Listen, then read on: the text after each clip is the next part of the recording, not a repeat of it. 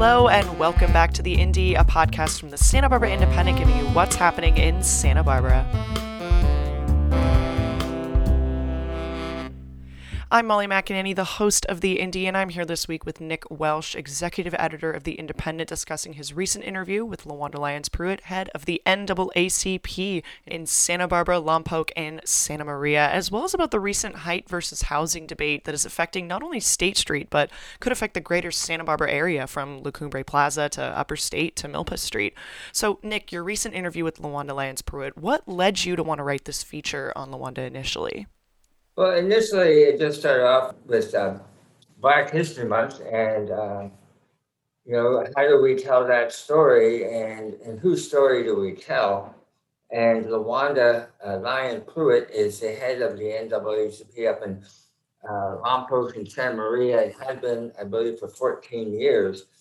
But before that, um, you know, she had been, I think, for 32 years, either investigator or chief investigator with the Public Defender's Office, which is a hellacious job. And um, believe she is the first uh, African American woman to be the chief investigator in the great state of California.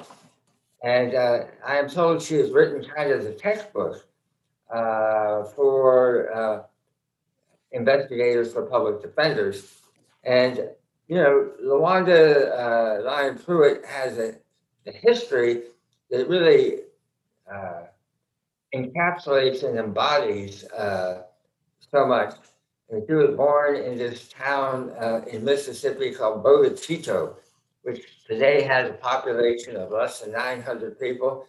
It's in a county called Neshoba County, and a lot of people may know about Neshoba County because it was one of the scariest, scariest counties uh, in Mississippi for racial violence back in the 60s. It was where in 1964, three freedom riders, uh, Goodman, Chaney, and Schwerner, were abducted, murdered, and their bodies buried in an earthen dam. Uh, and the search for their remains was the subject of a, you know, one of the most intensely uh, scrutinized manhunts in civil rights history. Ultimately, uh, I believe uh, sheriffs deputies uh, in Neshoba County were implicated in the abduction. So this is where she comes from. And as a little girl, you know, she went to a school, it was all black. Uh, when she went to a high school in 1970, it had only just been integrated, even though in 1954, the Supreme Court said, guess what, dudes, separate but equal does not work. Uh, and schools must be uh, desegregated. But they held out and uh, she told a story about how black kids sat with themselves, white kids sat with themselves. Uh, but it was a little tricky. She said when it came to the school prom, because then all of a sudden you have, oh my God, we could have people of mixed races on the dance floor together. And who knows what would happen after that. So the uh, powers that be finessed the whole issue by saying there'll be no dance. So they had a school prom without a dance. So, after growing up in Mississippi, what eventually led her to want to move out to California and to the Santa Barbara area? She moves out here um, in 1972, 73. By out here, I mean uh, the city of Santa Maria, uh, where her aunt and uncle live. She'd always wanted to be an FBI agent, but at that time they weren't really taking women. She wound up long story short, as an investigator with the uh, public defender's office, and I can easily imagine why she would be very good. She didn't just work hard, but she has a presence about her. She's so easy to be with. There's a gravitational pull, and you just want to talk with her. And I would imagine a lot of people who wouldn't want to talk with somebody else would just, well, I'll tell LaWanda because she just has that way about her. And the story marks because obviously Black History Month has come and gone, and we did not write that article yet. So LaWanda's clearly had years of involvement in community work and social justice. What has her role been as a leader now, reaching out to communities of color and different equity groups about the COVID vaccine? She is part of uh, a task force that's been mobilized to reach out to communities of color, particularly up in North County, to say, hey, the vaccine is out there and you need to come to the table and you need to eat. You know, we need you to get vaccinated. And the fear was, and for good reason, that people of color were going to be more resistant and reluctant and hesitant and all those other words that people use. And at the time this whole effort started, I may have mentioned there was a survey in the state of California done that showed 55% of Black people in the state of California were saying they were either definitely not or probably not going to get vaccinated. That was in January. Now it's March. That number is now down to about 27. So clearly, something has happened. I mean, you can't obviously say LaWanda made that happen because that's statewide, but you know, efforts by people like hers uh, have definitely been paid off. It's also um, of interest, kind of ironic and perverse, you might say, uh, that the most reluctant, you know, the most resistant are Republicans. Uh, statewide, 39% of Republicans said, ain't no way or probably won't get vaccinated.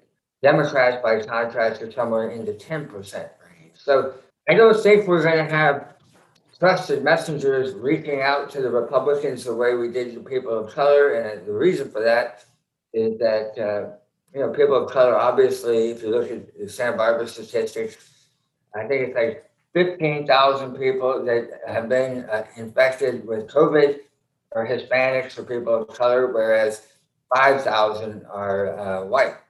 And when you look at who's getting hospitalized and who's getting put in the ICU and who's dying in far disproportionate numbers, A, they're up in North County, and B, they're people of color. So um, we probably, we might let the, the Republicans and the evangelicals, you know, deal with uh, their own reluctance in their own way. But maybe not. Maybe we should reach out. And you know what I'm told?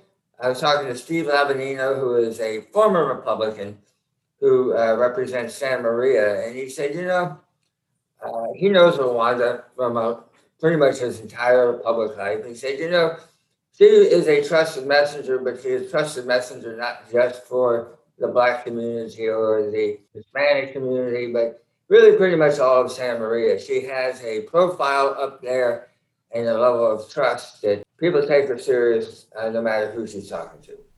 Well, LaWanda's background certainly is impressive, and her efforts at reaching out to communities of color to get the vaccine and equalize this imbalance is commendable. Her work and personality certainly have elevated her to this position as a leader and someone who many people in Santa Barbara look up to and look to for support. So, you also wrote another piece entitled Is the Santa Barbara Skyline Going Sky High? And this is the height versus housing debate going on in Santa Barbara right now. You talk about how at the recent Santa Barbara City Council meeting, there were proposed rules intended to get more developers to build rental housing, not only on State Street, but all around Santa Barbara. What are the economic trade offs that would arise in drafting a new urban planning policy that will generate more affordable housing? Right.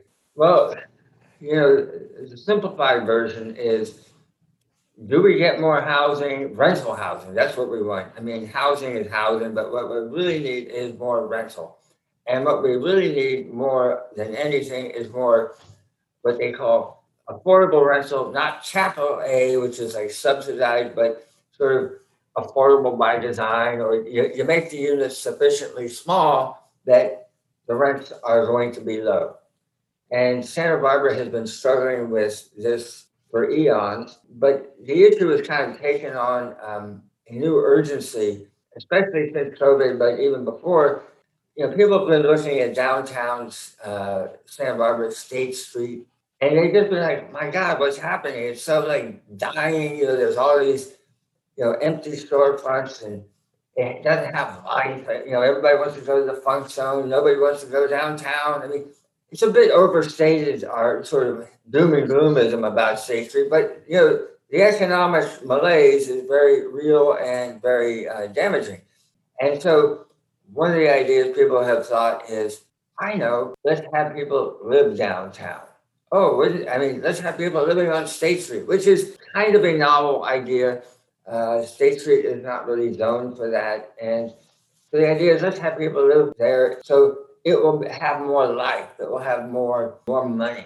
Then the other argument was, well, we need housing, you know, for work people who actually live and work here, you know, the teachers, the nurses, the people who actually serve a function but can't really afford to live here. So it was all sort of lumped together in one big package, you know, and so they're going to come up with another way to give incentives to developers to build more units on State Street and housing on State Street, not just State Street downtown, but up by the Cumbre Plaza.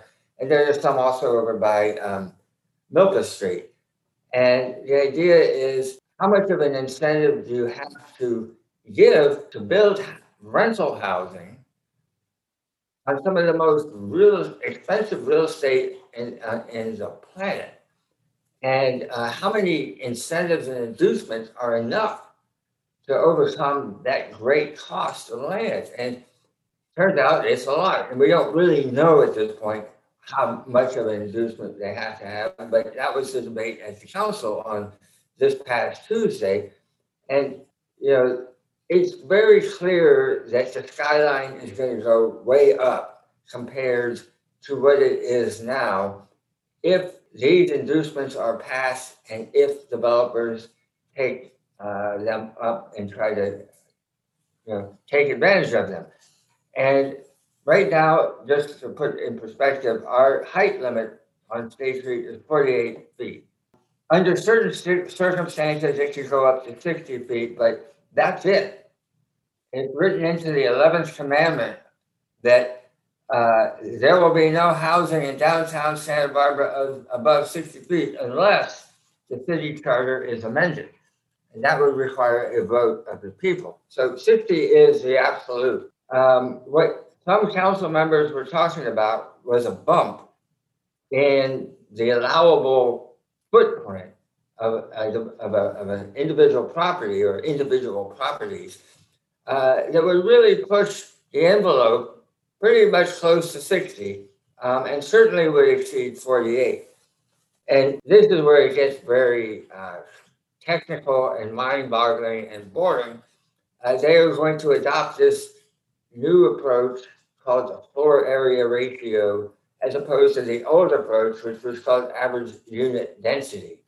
And so that is the FAR acronym versus the AUD acronym. But translated, uh, right now, developers worry about how many units can we get on a piece of piece, on a given piece of land. Under the new system, it would be, we don't care how many units you do. We want you to do as many as you possibly can, but what we want to do is maximize your ability to use the property.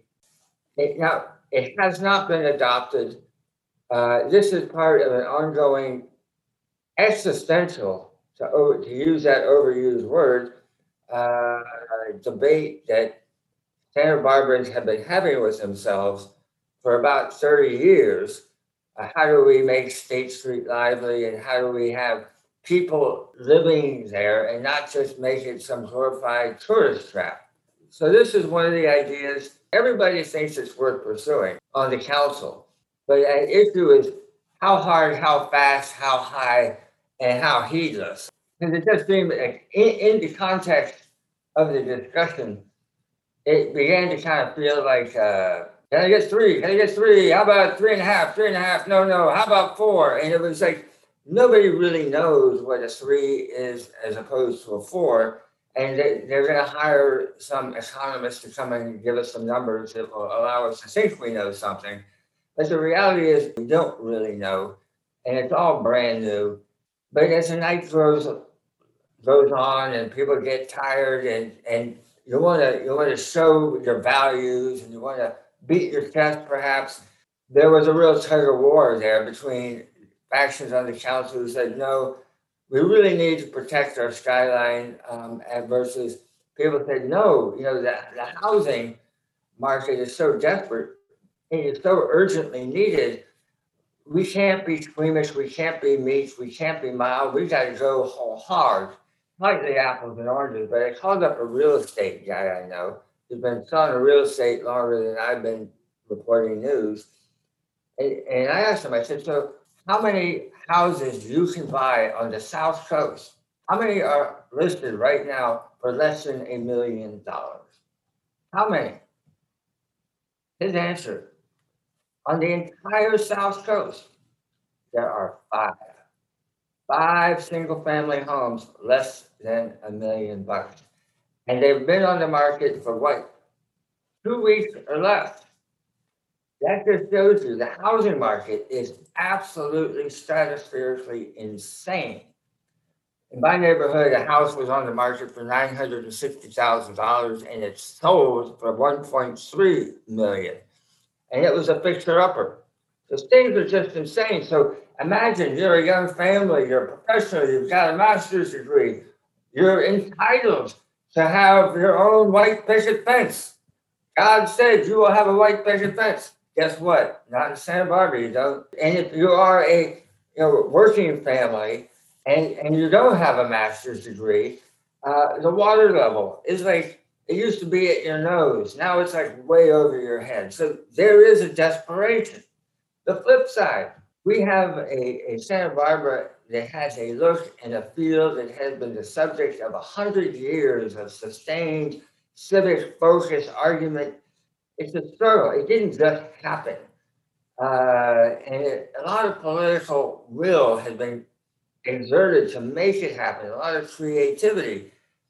And uh, at the, in the meeting, you know, Sheila Lodge, who was you know, former mayor who's now on the planning commission, you know, she, she kind of put it in really good context. She said, sky's the limit, everybody thinks that's great, but let's just look at what we have now. So she took a walk from the waterfront up State Street to Victoria, and she counted the number of buildings that were more than two stories high. Then there are 12.